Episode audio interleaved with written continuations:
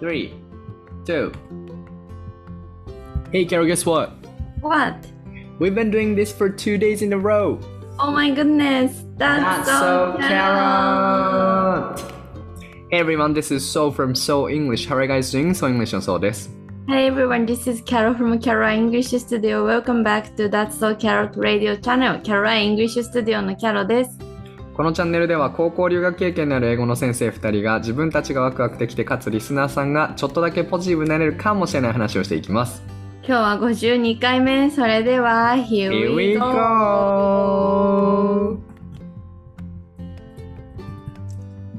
Hey guys! 皆さんおはようございます。こんにちは、こんばんは。現在、ベルギーの大学院で言語学を勉強しながら、ソイングリッシュ英語教室を主催しています。そうです。先生歴は今年で11年目。今年の目標は、ロードン講師と Don't call it a dream, call it a plan。英語は世界のチケット。私はその券売機。日本にももっと English speaker のスローガンのもと、英会話発音 TOEIC と教えています。最近は冷凍パンにハマっています。えー、Good morning, こんにちは、こんばんは、こんにちは。英語学んで心自由にをテーマに、英語コーチングサービスをやってるキャラことキャロラインです。英語コーチを始めて3年が経ちました。この仕事の面白さ、難しさ、深さを知って、2022年も今まで以上にやる気満々です。今年は海辺に移住したので、Thus is calm always well をモットーに、海辺のチューなライフスタイルを発信しながら、クライアントさんたちと英語のレベルアップを共に喜べる瞬間を一つでも多く作っていきたいと思います。冷凍パン？うん。え、最近は？キャロ忘先生。た。最近イカスミカレーを食べてそれが美味しかっえー、作ったの？イカスミカレー？た。うん。イカスミカレー。すごいね。何を目指してるんですか？もうシわかんない おしゃた。シェれフ。は目指してないけどやっぱさ 食べ物って大事じゃん。大事。大事。やっぱむ元気が一番じゃん。そうだね。元気が一番。それにはご飯が一番っていうことね。はい。で昔から料理とかやっぱ好きだったし得意だったよね、キャロ先生。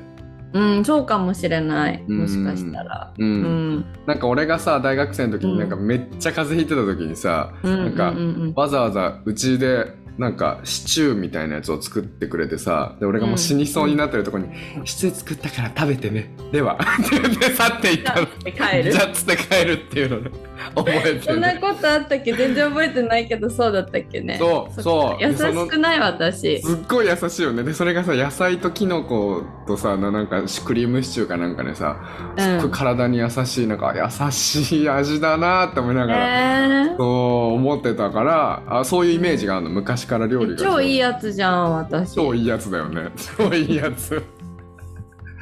ででさでも、でキャロ先生に実は風邪うつっちゃってたってやつ。あそうだっけそうだっけ。最悪じゃん。えーでも超いいやつだな私。超いいやつだよね。昔からいいやつですよ本当に。助けてもらってました。そうそう。そう。そう。冷凍パンなの？そうえ、うん。冷凍パンってある？日本。売ってる？えっとね、うん。あのね、うん。ないんだけど私はねうん。前職が冷凍パンを販売していたんですよ。だから冷凍パンの良さは知ってるよ。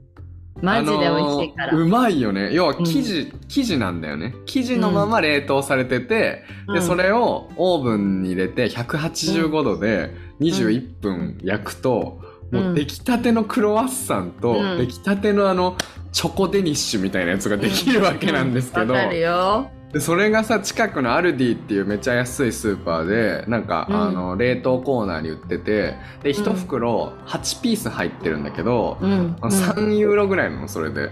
だから、うん。3ユーロだからまあ500円ぐらいなんですけど、500円ぐらいで8ピースのめちゃめちゃ美味しいパンが買えてさしかもなんか。なんていうの？しかも冷凍だからいついくいつでも食べれるじゃん。そうだよね。もうね最近毎日食べてんのそれ。やば。なくなりそうになったらすぐ買いに行くの。えー、だから元気そうなんだ。だから食べ物はね心を元気にするから。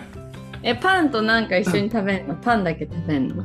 あーパンだけかなパンだけで食べてる。なんかバターとかも入ってるし本当に美味しいから。今それまでは、まあ、パン美味しいのよやっぱりベルギーってフランス近いし、うん、そうだよね。そう。だからパン屋さんでパン買うとかしてたんだけど、うん。いかんせんやっぱ一人だからさなんかでっかいパンとか買うともうすぐかびちゃうじゃん、そうわかる。それ大問題だよね。大問題なのよ、うん。でカビないパンなんか美味しくないわけよ。体に悪そうだし、確かに。そう。だから美味しいパンってすぐカビるしすぐ硬くなっちゃうから結局結構捨てることになるんだよね、うん。そう。だからどんなもんかなと思ってたらこのケンさんが、うん。その冷凍パンが美味しいっていう情報を教えてくれて。あーすごい。ケンさんまた登場した。最近最近めっちゃ最近目立っているケンさん やっぱあの人さなんかあの人もすごい料理する人だからなんかこっちでもなんか生姜焼きとかいろんなものをこう作ってた器用に食べてらっしゃるんだけどね。だってあれでしょ、あの豚肉のスライスを買うのにすごい奮闘してたじゃん。そうそうそう奮闘してね。Google 翻訳でフランス語で言ってみてみたいなね練習をしてたけど、うん。そう。あそれで教えてもらったんだよね。そう、えー、いいね。日本にないの？ない？ないじゃない？ないと思うよ。見たことない。あ、あれ、あそこコストコとか行けばあると思う。あーいつもコストコだよね。そういうのって。そうだね。ちなみうん。にコストコは英語だとカスコだ。いやいや。コスコカスコいやいやいやいやいやいや。でもなんか、え、でも私あれはするよ。パンをめっちゃ冷凍する、いつも。うーん。これ昨日の夜もなんか写真送ったけどさ、うん。スライスのパンそう食パンをさなんかう軽井沢に朝の屋っていう私の大好きなパン屋さんがあるのね。もう、うんうん。0歳の頃から通ってるパンへ屋さん、えうん。そこに軽井沢に行くと必ずその朝の屋ってとこでパンを買うんだけどさうん。そのパンをさなんか薄めに薄めが好きだから、うん。でも何枚切りかよく分かんなくて薄めに切ってくださいって言ったら12枚切りでいいですかって言われたのね。で、うんうん。12枚？いつもまあ12枚ぐらいかなと思って OK ですって言ったらなんかいつもよりもめっちゃ薄い超こんな やばいの。こほんとスペインこんなって何ミリリぐらい ?5 ミリぐらい ?1 センチぐらい、3ミリ。3ミリ。そんな薄いの？え嘘かそれ嘘だ。じゃあ1センチぐらいかもしれない。紙？紙じゃん。で 昨日それをさ夜な夜なさサランラップに1枚1枚包んでうん。でそれを冷凍しておくわけそれをオーブントースターで食べるときにうん。焼くと超美味しい。へえあやっぱできたできてるパンを冷凍するのも美味しいんだ。あめちゃめちゃ美味しい。へえあじゃあ日本帰ったらそれやろう絶対。うん、ぜいひ。いあの、フランスパンとかも全然できるから。へえいいねいいね。えサランラップつながりで話してもいい？いいよ。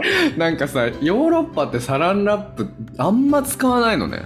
でそれはなぜかというとまあ、うん、あのー日本のサランラップのクオリティってめっちゃ高いってまあ留学あるある留学界隈あるあるの話じゃん、うん、でまあか確かにこっちもサランラップあるんだけどまあなまあその使いにくいんだけど多分そのねパンをめっちゃ薄いやつを全部こうサランラップで巻いて冷凍するとかって多分環境的にそうだろうね。ないんだと思う、資ヨーロッ源的なパの人た話でち。しょそうそう。サステナビリティの話だよ、ね。サステナビリティの話でそうなの、うだから今。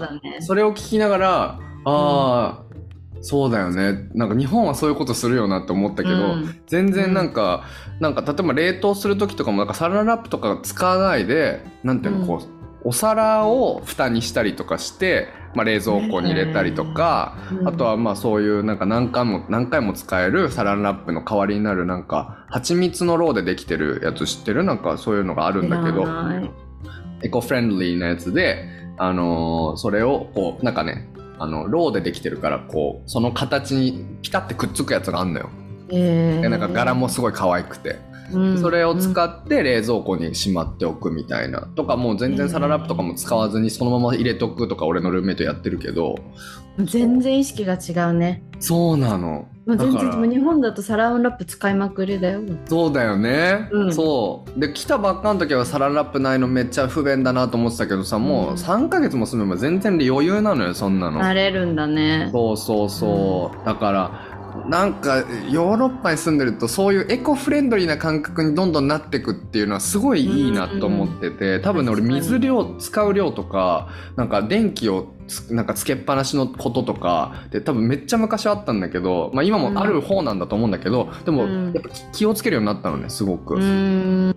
そう。なんか全然使わないなんかね なんかねなんかシャワーのねシャワーって止めるとさそのシャワーヘッドから水がポタポタポタってなるじゃん、であれをなんかあれもったいないからって言ってバケツに溜めとく人がいて。しかも俺、ベルギーで2人会ったことあるのそういう人。すごい。でそれをトイレを流すのに使うんだって。あすごくない？あなんかそういうすごいびっくりしためっちゃやるんだよ。すごいよ。そうなんかでもそれあったよ。アメリカに留学した時も私が水を流しっぱなしで洗い物してたホストマザーに怒られて。え。いちいち止めろって言われた。へえ。洗って止める。洗って止める。シュッみたいな。あだからアメリリカ行った時はそうしてたと思う。ああそうなんだなんかさ人ってすごい環境が大事って話だよね。うんうん。なんか意識の面でも。うんうん。そう思うそう思うだって自分たちだってさ自然に対してフレンドリーでありたいって思ってるじゃん。持ってるよ。思ってるけどさ 環境で全然違うよやっぱり。思ってるけどやっぱ私はご飯残したらラップに包んで冷凍庫入れるよ。そうだよね。うん。うん。まあそういう意味で海外見るっていうのもなんかいろいろ大事ですよねやっぱね。そうだね。ほんとそうだね。うん。へえ、はいありがたいお話でしたね。いいえいいえ冷凍パンからこんなところまで。エコフレンドリーのそ話っか私はなんかすごいさ いつもさなんかララップにパンを包んでさこうシャッてこう並べてもう美しくラップに包めたと思って。だからうん。なんかあれだのメンタルフレンドリーだよ。ラップにパンを包むって。メンタリーフレンドリー。確かに 確かに。メンタリーのことも考えなきゃいけないからね。メンタリーフレンドリーです。よ 確かに新しい言葉。いいね。まあでいいバランスを見つけるのが大事ですね。イコイコフレンリーとメンタリーフレンリーでね。そうだね Yep Okay はい。じゃあ感想コーナーじゃない？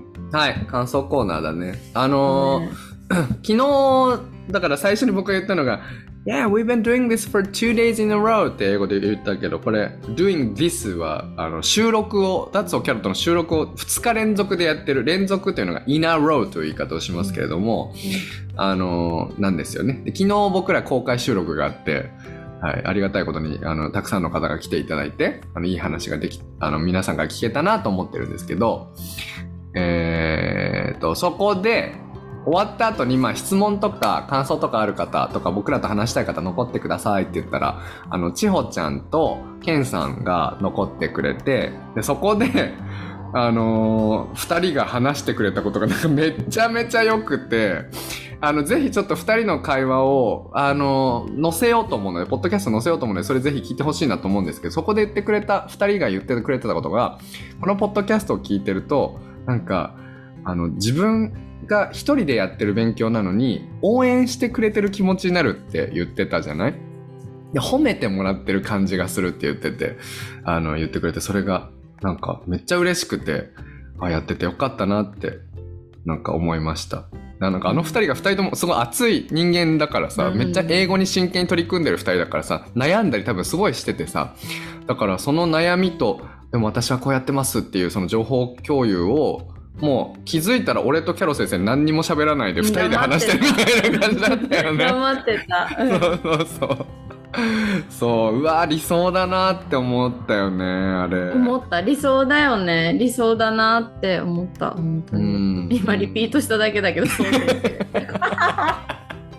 なんかさ、二人ともそれは違うと思いますとか、そういうの全くなくてさ、うんなんか、ケンさんとかも、千穂がなんか言うとさ、ケンさんがノートに取ってさ、千穂が言ってるやり方とかを。で、ケンさんはケンさんで、なんか、あの、日本語を、あの、ボランティアで教え始めました、みたいなこと言って、で、その時に英語を使って教えるのが、すごく勉強になるんですよ、みたいなこと言って、で、千穂が、ね、日本語の先生だから、あの、あ、こういう風にやったりとか、こういう風にやったりとかすることもあるんですよっていうのを聞いて、で、またケンさんが、あそうなんですね、すごいですね、みたいな。なんだこの素敵な空間はって感じだったよね。癒しだったよね。だよね。癒しだった。癒しだったよね。うん。わかる。本当ありがたかったです。うん。はい。はい。でそれがそう先生からの感想の発表ですか？あ、そうです。今の。あオッケーオッケー。ありがとう、はい、そうです。いやほんとそう。でじゃあ私も発表するねはい。なんか昨日来てくださったさとみさんからのうん。発表で、なんかさとみさんがね、なんかダッソキャロットの公開収録がありますってお伝えをしたら、なんか今復習中ですみたいな。なんかうんもちろん参加します。そして今バックナンバー復習中とかって言ってくれ復て。習。どういうこと？よくわかんないじゃん。何を復習するのって思って。うんうん。ねななんでそんなにこのラジオがいいと思ってくださってるのでしょうかっていうのを聞いたわけ。うん。そしたら、ダッツキャロットのここが好きっていうのを送ってくれて、うん。で、2つあるんだけど、お二人の飾らないカジュアルトーク、キャロ先生の受け狙いじゃない発言にそう先生がお受けしている雰囲気が大好き。英語の勉強方法だけでなく、そこから広がる深まる話が That's so carrot。自分の思い込みを疑ってみることで広がる世界。できないかもと思う不安を乗り越えてチャレンジする勇気。いかに自分らしい人生を楽しむか。何のために学ぶかなど、人生をより良くする、人生を楽しむヒントがいっぱい散りばめられているからです。だって。えー That's so どういう carrot! こと？どそなうんいうこと？話してんだっけ？忘れ、わかんないけど。ねえ、そんな話してた、してたかなって。キャロ先生があとは、何？あの、受け狙いじゃないボケ？あれ、うん受け狙いじゃないんですか？わかんない何のこと言ってんだろう。両方あるんじゃん。受けも狙ってないくてただ言ってるパターンもあるし、はいはいはい。え受け狙い、どうなんだろうね。受け狙いと受けたのが噛み合ってるかはわかんない、ちゃんと。あ確かに確かに。確かに。でも、受け狙いの時もあるよね。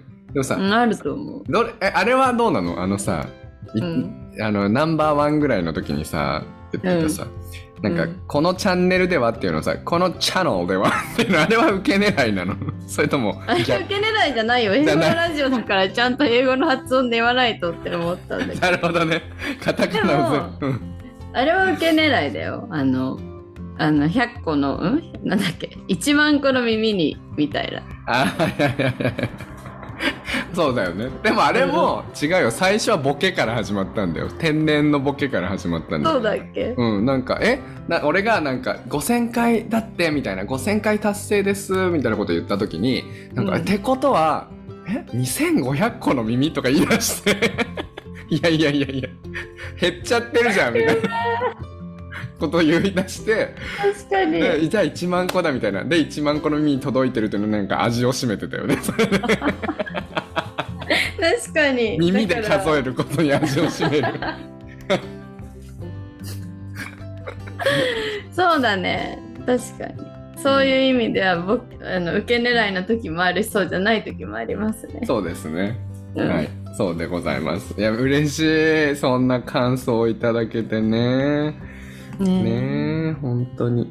ありがとうございます。ありがとうございます。じゃあ本題ですか？はい、じゃあ本題行きましょう。今日のテーマは、英語の先生お悩みあるある。What struggles English teachers? Part 1前編でチえっと、私とそう先生は、英語の先生と英語のコーチをやって早何年で、こう、日々いろいろ悩みがね、いろいろあるから、それをこの場で話そうという企画です。す。でございます。はい企画会議の時に、企画ブレインストーミングをした時に、これはタブーかな？タブーかもしれないけど、でも面白そうだよね、ということですね。悩んだ末に発表することにしましたね。もしかしたらこの後で話す話がすごいタブーになっちゃって公開しお宝なんか 公開秘蔵おお宝じゃなくて、なんて言うんだっけ、そういうの。あるよね。お蔵入り、お蔵入り。お蔵入りになるかもしれないよねどうなるか私たちもわからないこの会話の行く末が確かに。もう際どいこと言いすぎて、聞いてる方ももう、もう無言みたいな。何も、何を言ったらいいか分かんなくなるみたいなことあるかもしれないので、かもしれない、えーはい。そうでしょうね。はちょっと喋って喋ってみましょう。はい。じゃあ、ランキング形式でやっていくので、4位、3位を今日は発表していきたいと思います。はーい。じゃあ、俺から行こうかな。あどうぞそう先生から言ってください。はい。どうぞじゃあどうぞ。え楽しみなんだーろう、と、4位は、じゃん、うん。教材選びです。一緒なけどまあいいや。でもちょっと観点が違うかもしれないから。本当？先に教えて。教材選び、まあ、一言で言うと、英語の教材って多すぎて、うん。も英語セクション。英語ってもうほんとなんか流行りっていうかずっと流行ってんじゃん英語の勉強って、うん。そうだからうん。本屋行ったら英語のもうセクションがめっちゃでかくていっぱいあってさ、で新しい本も本当に毎月いっぱい出てるからうんでなんかおしゃれなのが多いのよね最近とか特に、うでそのさ、うん。おしゃれなパッケージとかさそのなんタイトルもさ キャロ先生も言ってたけどあれって絶対誰かにお金払ってコピーライターの人が書いてるから、そうそうなんもうそれに惑わされてすぐ買っちゃうの本をいっぱい。わかる。私たちも惑わされんじゃん。すぐ惑わされる。そう。ジ？とか言ってさ。英語学習者と同じように惑わされるじゃない？うん。ほんで買ってさほんなたくさん買ってるからすぐ読めるわけもなくさこう、なんていうのかなその蔵書にたくさん残ってて、うん。あ読もうみたいななる時もあるわけなんだけどなんていうのかなもうどれも本当に思えてきちゃうわけだよねどうん。どの言ってることも正しいように思えてきちゃうんだけど、そこを自分の今までの経験いろんな生徒たちに出会ってきた経験と他の先生たちが言ってることとかとあとは目の前にいる生徒の性格とか好みとかに合わせてすり合わせてでじゃあでしかもそれだけじゃなくてじゃあこの人はこういう夢を描いてるから今年はこれをやらなきゃいけない。じゃあってことは今月はここまで終わらせなきゃいけないとか全部考えなきゃいけないじゃん。それを。うんうん。教材とか全て合わせながら。うんうん。だから、なんて言うんだろう。途方に暮れる？途方に暮れるし、でも俺の性格がしかもさ、やっぱベストで行きたいみたいな、ベストの本を選びたいみたいな、やっぱ思うからさ、うんこれよりもいい本があるんじゃないかとか、これよりもいい本があるんじゃないかってすごい思っちゃうから、なんかいつも不安に思ってるの、それを。本当にこの本で合ってるかなみたいな。本当にこの本がこの生徒に今合ってるんだろうかって思いながらも、でも自分の中でのまあベストとして選んでやってるじゃない？だからなんかその、なんていうのか、その不安と、不安はこの教材の量のせいだと思う。こんなにチョチョイスがあるから。うん不安にいつも駆られてだから勉強し続けなきゃいけないっていうなんかなんか脅迫脅迫に駆られているいつも、うん。はいでもなるほど。でもそれが楽しいんだけどね。それが好きだったりもするじゃん。なんか本本屋行くのも好きだしさお互いに。うん。そうだから教材で勉強するのも好きなんだけどもう気づいたらほんと時間めっちゃ経っちゃうなみたいな。うん。だしそればっかやってられないじゃん。教材研究ばっかりやってられないから、うん。そうとかいうああむずい。むずいんですよ。悩むんですよね。うーん。いやすごいわかる。でも今の話でいいんじゃない？なんかえっと「That's so carrot」どういうとこが「That's so carrot」かというと私が思ったかっていうとうん。こっちが常に不安でいないとダメだよね多分。なんか。うそこの観点がすごい大事だと思う。なんかなんかさこれがもう絶対ベストこれしかないってなってやっぱそこで終わるっていうかさうん。そこで発展はないんだよ。だからこちらが常にこれでこの人にとってベストかなって思い続けるっていう姿勢がそもそもすごい大事だなって思ってやっぱそう先生さすがだなって。いやーありがとうございますあとやっぱあれだよね。なんかその常にベスもっとあるんじゃないかっていう思想その考え。うんうんなんかうんないじゃん。人間関係とかもそうじゃんそう先生って。なんかもっといい世界があるかもしれないと思ってさ日本でもいい生活とかいい人間関係とかいい仕事があったと思うけどやっぱもっと求めて海外に行っちゃったりとかするわけじゃん。うんうんうんうんうんうんそう先生のなんかよりいいものを求めるっていうその姿勢がそういうところにも出るんだなと思った。確かにね。そうかもしれないね。まあ日本の生活よりもいいものを探してるかって言ったらまたちょっとそこはちょっと違うかもしれないけど他にもいいものがあるかもしれないっていうね考え。うん。だけどまあでもそう教材に関してはそうかも。もっとこれよりもいいものがあるかもって思ってるしジェラートもこのジェラートよりもこっちのフレーバーの方が美味しいかもしれないって思うし何でもそうだよね。何でもそう。何でもそうなっちゃう、と思うよ。うん。え難しいな。ちょっと私の発表していい？お願いします。私も同じなんだけど私はねどの教材も微妙って思ってんだよね。なんかどの教材も帯に短したすきに流し。あれ合ってる？帯に短しし。たすきしなんかどの教材も惜しいんだよねももっとこうなってくれればいいのにって思うのばっかり例えば例えばさ、ノブ式コンプリートとかあんじゃん、これ。これが今んとこ私はさ、瞬間演作文のベストだと思って使ってるんだけど、うん。音声とかすごい良くてさ、やっぱ日本語言ってポーズがあって英語があるからさ、うん。その間に英語を言ってもらえるうん。し、うん。その例文も結構自然なのが多いからさそのままちょっと単語とか変えたら私生活に使えるうん。っていう点でもすごくいい本だと思ってるんだけどうん。やっぱこのさ日本語の語順をさなんかアウトプットの語順とかはやっぱ英語の語順の方がいいと思うんだよね日本語が。なんかヒロです。なんていうの？例えばちょっとヒロでしたらあれだね。例えばよ。なんか今家なんだじゃなくてなん、か私は私は家にいる今みたいな、うん。こういう日本語をさ音声が喋ってくれた方がうん、絶対に英語のになると思うんだよね。うん。ででとこがもう惜しいなとかさ That's so. これとかもさちょっとめっちゃ喋る この英語リスニング大特訓ですよこれもめっちゃいい本なんだけど でこの英語のねなんか英語のそのリンキングとかをさいちいちこう解説してくれるのなんか、うんチェックインとかブレイクアップとかチェイキットとかうん。ですごいこのさリンキングのさルールごとに英文をはーって並べてくれてて超いい本なんだけどうん。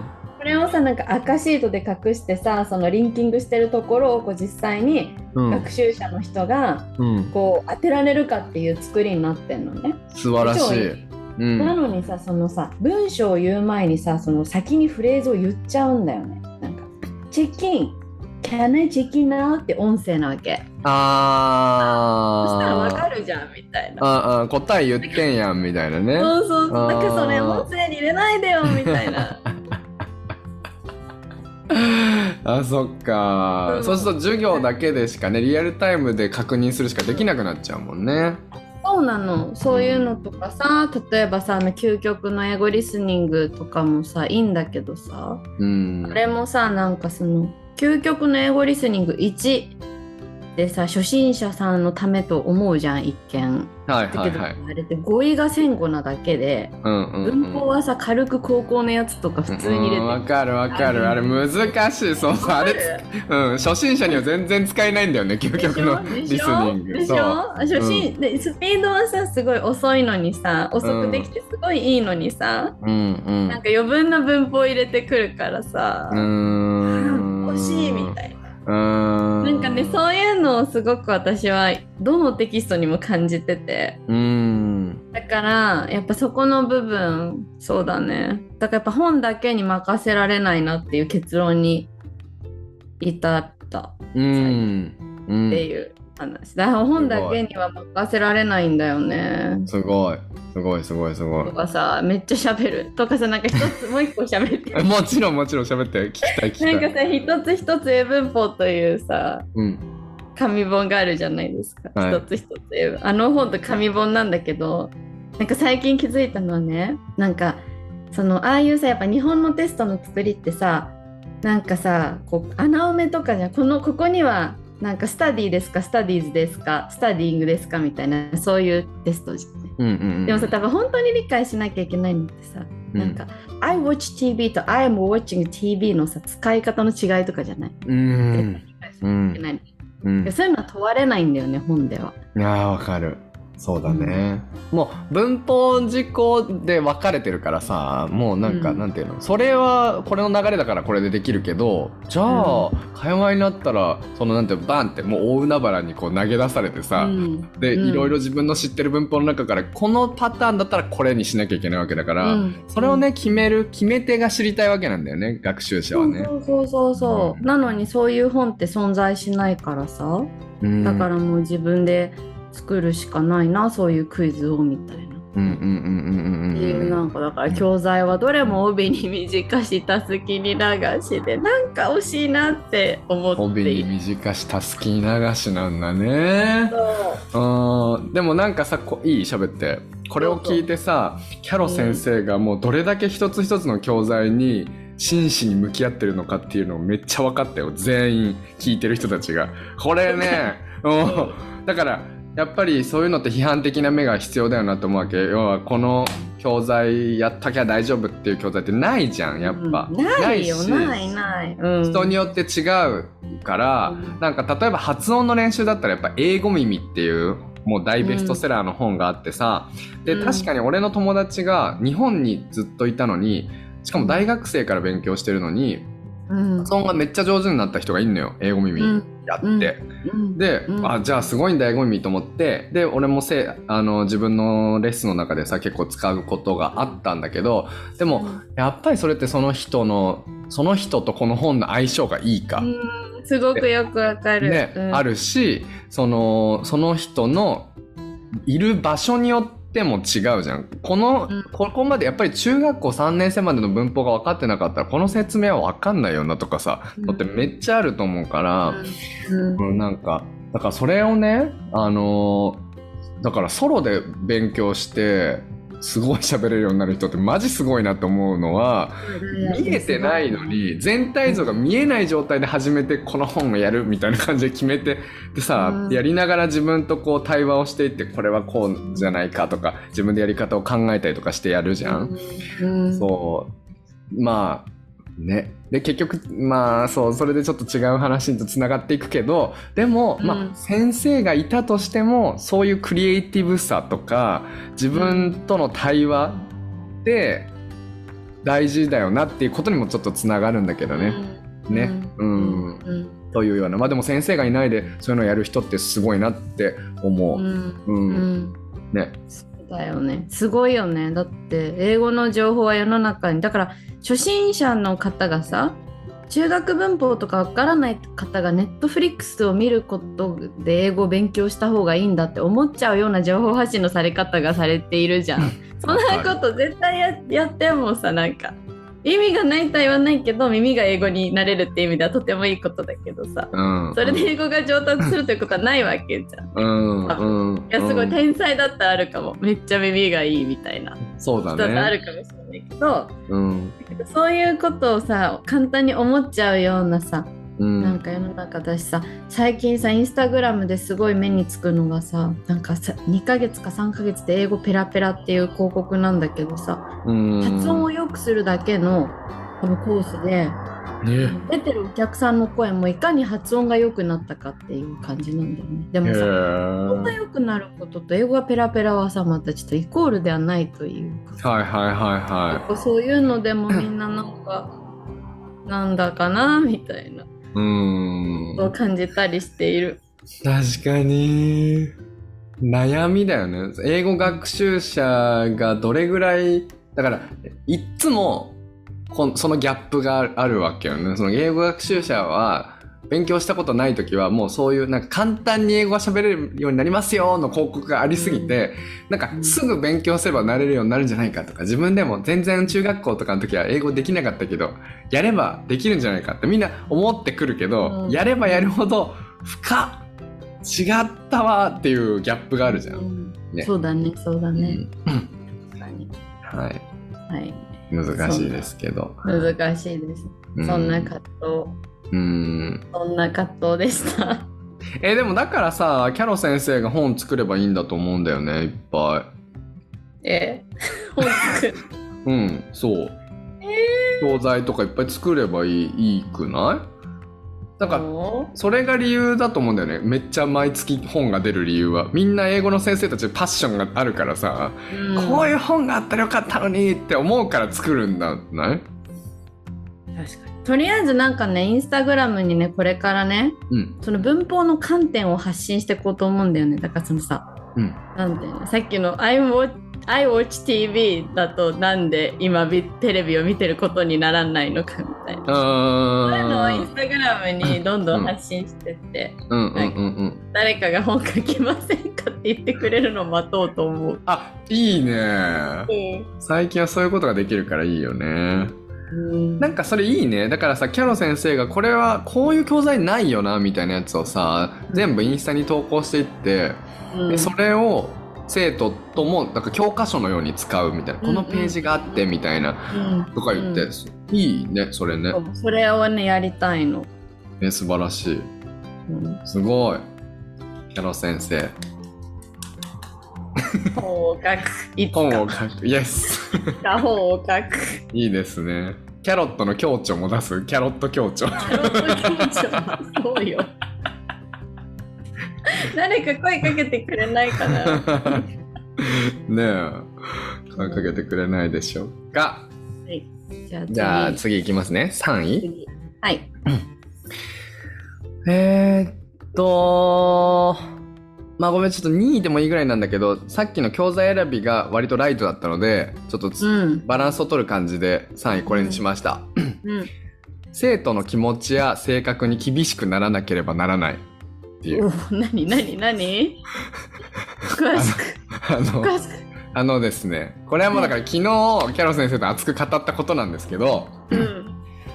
その、僕らせ先生として、一人一人の気持ちとか性格に寄り添って、その人たちに一番いい学習方法を提案していくっていうのが、やっぱり、あのーいつでも、あの、うんなんて言うんでしょうか、一番大切なことというか、なんじゃないかなと思うんですけど、なんか、僕もなんかやっぱ優しい性格なので、うんあ、の。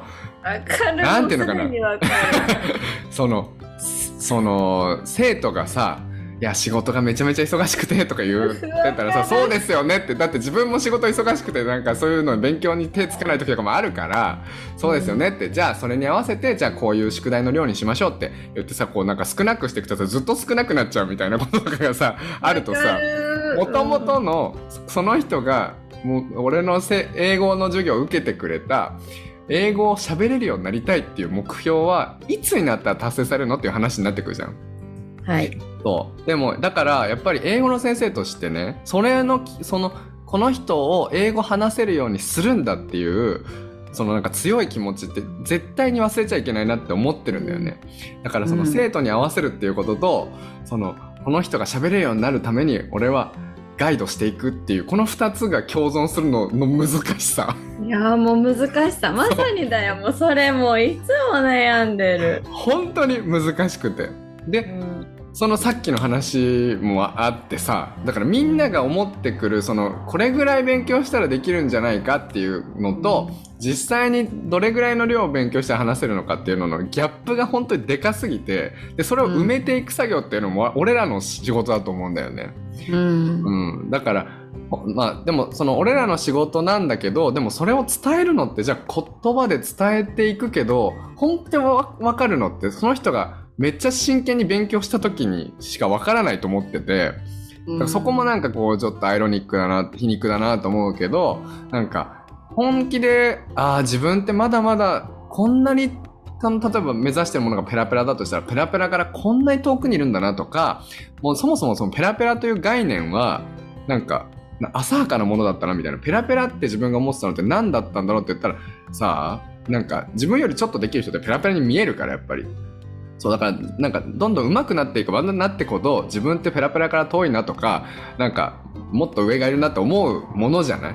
だからさなんなんていうのかな？そのそなんかそういう気持ちの変化とかに常に気づき気づきながらなんかその生徒が思ってるものっていうかなんていうかな？それをガイドしていくっていう厳しさがないといけないなって思っていてで最近読んでる本とかもその前あのー今えっ、と昨日も紹介した英語学習論っていう本を読んでいてえー、と水谷先生っていう方の本なんだけどそこにもなんかもうひどいことが書いてあるの。なんか英語の学習には毎日の学習が必要反復学習が必要大量学習が必要ってもうどの本も言ってることなんだけど大量学習ってじゃあどれぐらいですかって言ったらその人的には1年間で100万語をインプットしろっていうのね。1年間100万語ってどれぐらいかっていうとえっ、とえっ、と毎日56分のインプット学習なんだけど、じゃあ56分どれぐらいでやったら56分かというと、フォント12ポイント、まあ、すごいちっちゃい文字で、A4 のページを なんか7ページ毎日読む。と、あとリスニングは、なんか、あのーまあ、ニュースみたいな、まあ、100ワードパーミニッツ100語、1分で100語喋られてるスピードのやつを28分毎日聞くみたいな。土日とかも休みなく、それを毎日やると1年間100万語ですよ。できますよねみたいな感じで書いてあるの。いや、うん無理だから、俺らのこと考えてるこの人と思って。うん。そう。でも、その水谷先生だけじゃなくて、なんかその英語学習2.0っていう本とかもさ、なんか1日3時間取るしかないですよみたいな。で、時間はなんかその作るものですからとか言うし、厚英語の厚先生だって、なんかわ私は1日7時間勉強してましたみたいな、やるだけですとか言うし、で言うけどさ、なんていうの？生徒の気持ちに寄り添ったら、いや、それできないですよねってなるじゃん。そんなのできないですよね。だからじゃあ1時間でいいからとか、本当まずは1分でいいからやりましょうねとかさ、やって言っていかないと、だってそんなみんながみんなその勉強に慣れてるわけじゃないし、なんか継続するとかっていうことができない人もいっぱいいるから、うん。だからまずはそこをできるようにしていかなきゃいけない。じゃあ時間は稼げない。とか、そのやっぱり、そこがね、そこが、だし、そんな厳しいことずっと言っててもさ、じゃあ私には無理だってなったらもう元も子もなくてさ、うん。せっかく英語を勉強してせ世界に羽ばたいたりとか夢を叶えたりとか世界で友達作りたいとかってそういう ポジティブな夢がめっちゃあるのにそれを潰すのは絶対先生の役目じゃないと思うんだよね。うん。うんそうだからその気持ちを伸ばしてあげつつなんか夢を見見続け見せ続け見せさせ続けながらもその厳しさを理解してもらいながらとかっていうやっていかなきゃいけないじゃん。みたいな感じちょっと気持ちが熱くなっちゃっていっぱい喋っちゃったんだけどもう本当にそんな感じなの そんな感じだね。そんな感じ。100%合意。難しいよね。そうすそうごくよくわかるよ。え、なんか私の第3位一緒でさ、お言葉が違う。クライアントさんみんな忙しすぎる。かっこ継続と追い込みのバランス。おー一緒じゃん だってみんな忙しいもんすごい。うん。そりゃあさ例えば私とか学生だったからさすごい英語追い込んだ時が、そりゃ1日8時間ぐらいできたよ予備校の自習室にこもったりとか授業受けたりとかさ。でもさ大人になってから英語をやろうと思うとさうん。1日1時間でも大変な日とかあるじゃん。特にさ COVID でさうん。職場もやっぱりバタバタするしさ。うんもう9時まで働いて家にヘトヘトで戻ってきてみたいな感じとかって普通にあるじゃん。うんで中でさ本当はじゃあ本当はね多分私のその体感的には1日1時間だとイージー2時間超えるとちょっと伸びるみたいな感じがするんだよね。うんだけどさじゃあ2時間取れないからって英語の勉強をやめるかって言ってそういう話じゃないじゃんなんか。やっぱりその いかにさこう忙しい中でもなんとか毎日続けていくかっていうことってすごく大事でさ。そう。だからやっぱ15分でもいいし5分でもいいからとりあえずややってって言いたいしそれをやってきてくれたらそこは盛大にさ褒めたいし喜びたいじゃん。自分も本当にそれがすごいことだなって思うからさ。うん。やっぱそのゴールに対して必要な時間っていうのはさやっぱシビアなものでさ、うん。1日5分じゃあやり続けたところでじゃあ本当にそのゴールに達成できるのかってまたそこは別の話でさみたいな、でも英語をやめちゃったら意味もないからそんなさなんか。でもそんな汗水垂らして毎日忙しい人にもっと頑張ってくださいって言える言えるのかだってすでにその人超頑張ってんだけどみたいなうんどうしたらいいんでしょうね。ってことをいつも考えてる。そうだね。しかも、ね、1日2時間とかさ、それでやってくれる人もいるじゃん。本当に忙しいのに。で、うんやってるのに、すぐ成果が出ないものじゃん、英語って性格的に。うんうん、で、それでさ、心折れるのってなんて言うんだろうな。心折れない人の方がすごいじゃんね。心折れって当然だと思うわけよ。だから、うん。俺らはそういうものですよって言っていくしかできないのかもしれないけど、なんか英語ってね、こう階段みたいに登っていくものですよみたいな、うん。獅子おどしみたいにちょろちょろちょろちょろって水が溜まっていって急にボーンってなって伸びを感じるんですよ。だからそこまで頑張りましょうって言っていくけど本人がそれをちゃんと納得ししてなかったら我慢なんかできないよね。ましてやうん3ヶ月でペラペラになると思ってたらさ、我慢なんかできないじゃん。で特に現代人って待てない人が多いらしいから。う、ん そう。ね。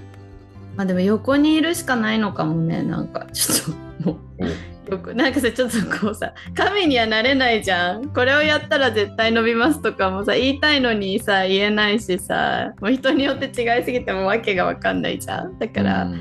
もう横にいてこうその人が英語やりたいと思う限りはもう一生付き合うみたいなつもり、になることしかできないんだけど。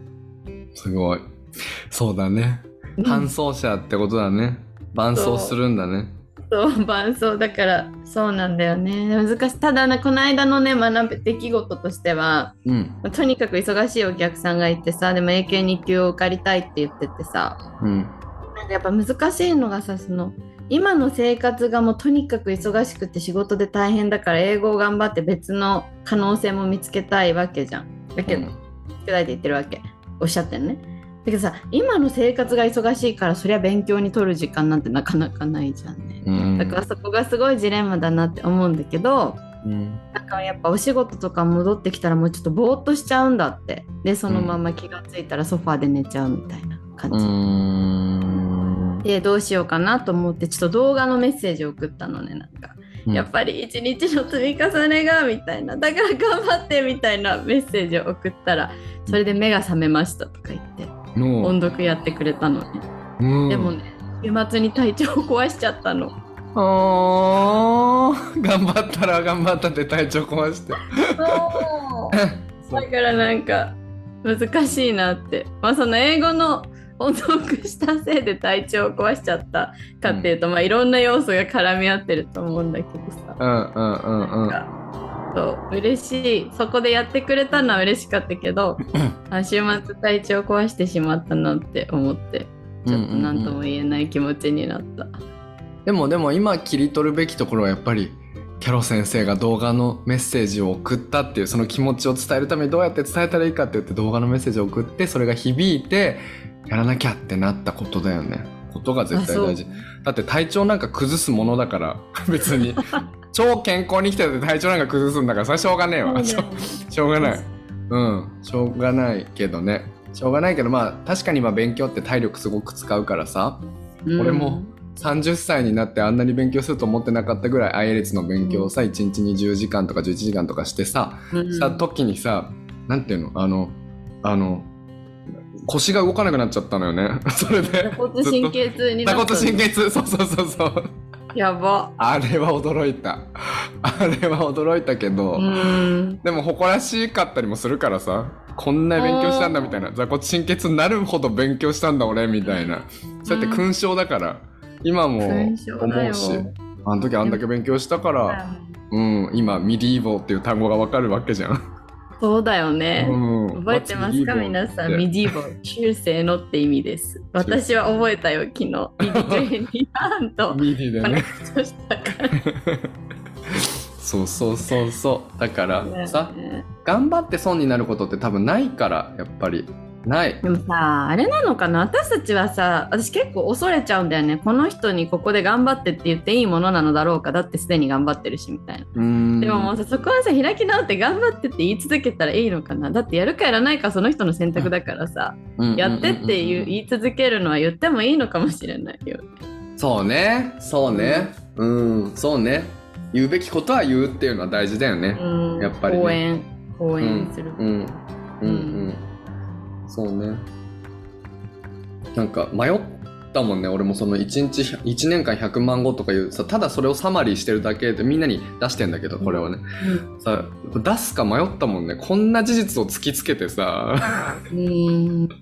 やる気そがれないかなみたいな。うんね。なんか、まあこれだけが正しいわけじゃないと思うけど、でもさ、まあ自分たちの過去も経験も含めて、で多くの人たちがこれだけやんなきゃいけないって言ってるのってことは、まあやっぱりある程度の量は必要なわけじゃん。ある程度多い量は必要なわけだよね。う。うんん。で、継続。で、反復。うんでしか、も集中型みたいな。うん。うん。厳しい、英語喋れるようになってやっぱ厳しいものだなって思うし、それは、まあ、そうだね。だから寄り添いながら伝え続けていった方がいいのかもね。うん。確かに。うん。そうだね。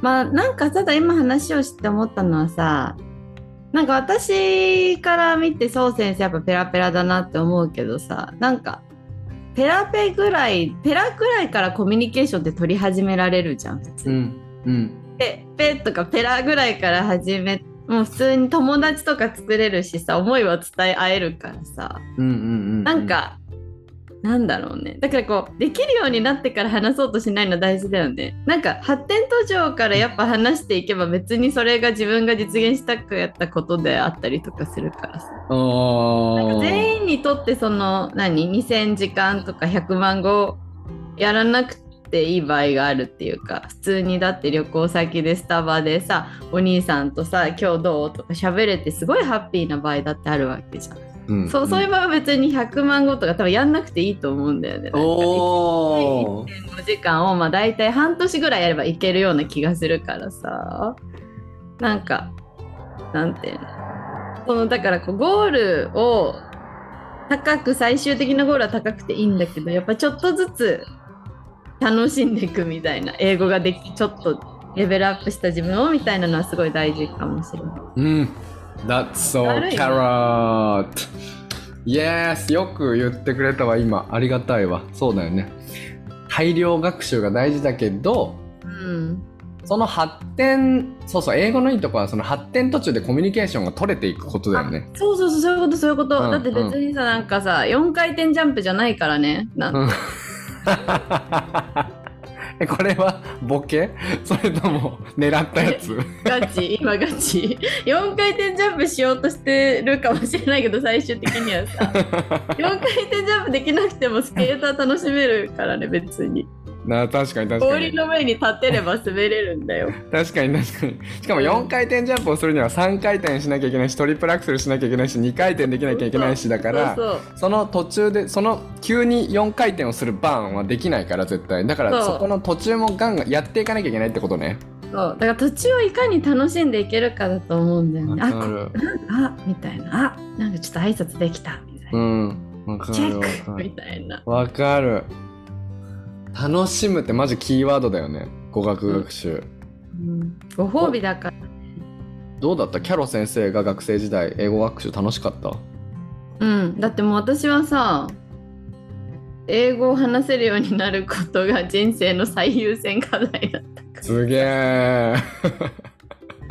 でなんかさそれこそさなんか中3の時にさイギリスに短期留学してさうん。英語が話せるようになろうって決めて戻ってきてさな学校の英会話の先生みたいな人がいたんだよね外国人の先生。でその人、ちょっと挨拶したり喋るだけでなんか嬉しかった。うーん。嬉しかったなって。うーん。でも全然わかるな。喋れなかったけどね。うーん。コミュニケーションちょっと取れるだけで嬉しいよね。しかも、うん。自分の持ってるものじゃないものでっていうか新しいもの新しい言語で、うん、だから私とかイタリア語さっぱりだけどさやっぱジェラートのオーダーとかできるじゃん。うん、なんて言うんだろえ？うなんてイオプレンド、イオプレンド、ピスタキオエ、なんかフラゴーラみたいな。えピスタチオとイチゴ、うん、いちご。フラゴーラ？イチゴでのプレプレンドがオーダーね。イイオが愛で、オーダーがプレンドなの。へイオプレーンド、ピスタキオエ、フラゴーラとか言って通じると、わあ、通じたってなるじゃんね。確かに。確かに。あ確かに。楽しいっていうのとプラスなんかなんていうのかな。ちょっと自信みたいなやつもあるよね。あるね。それも大切な要素だと思うんだよね。あ今英語でオーダーしたとかさフランス語で話した伝わったとかって、なんか自分かっこいいわかっけえっていう思いって結構大事な気がする、うん。うん大事なのはすこうちょっとできたら自分を褒めるっていうのをぜひやるのが大事かもね。うん。確かになずっと自分できないと思ってるよりはね、できた、うんできた、できたの積み重ねの方がいいもんね。うん、と思う。うん。はい。はい。すごい熱く語ったね。あたたね。じゃあそろそろ今日はこんな感じで次に持ち越しましょうか。はい。わかりました、はいそうしましょう。はいどうでした？キャロス先生。え今日はなんかすごい思いを言えてすっきりした。確かに。でも、そう先生も同じ思いを抱えてミュートになってるよ、そう先生。あ、大丈夫よ、大丈夫よ。うん大丈夫、同じ思いを抱えているんだなということが分かって分かります。うんうんうんわかりましたね。だから、いつもだったらこの録音外、ラジオ外で話してるような俺らのこう悩みを今回は出す感じになります。どう、どうですか？これ出していいですか？ラジオで。わかいいんじゃない？大丈夫だと思うよ。そんなほら1億万人が聞いてないもんこのラジ 確かに。1億万人聞いてたら大炎上する可能性もありますけれども、ねじゃあ出しましょうかね。はい。オ。でもどうしよう山田信彦先生がさ万が一このラジオを聞いてくれてすごい恨まれないかな 心配だよ。私これでも今からめっちゃこびるけど超使ってるんで 激推し。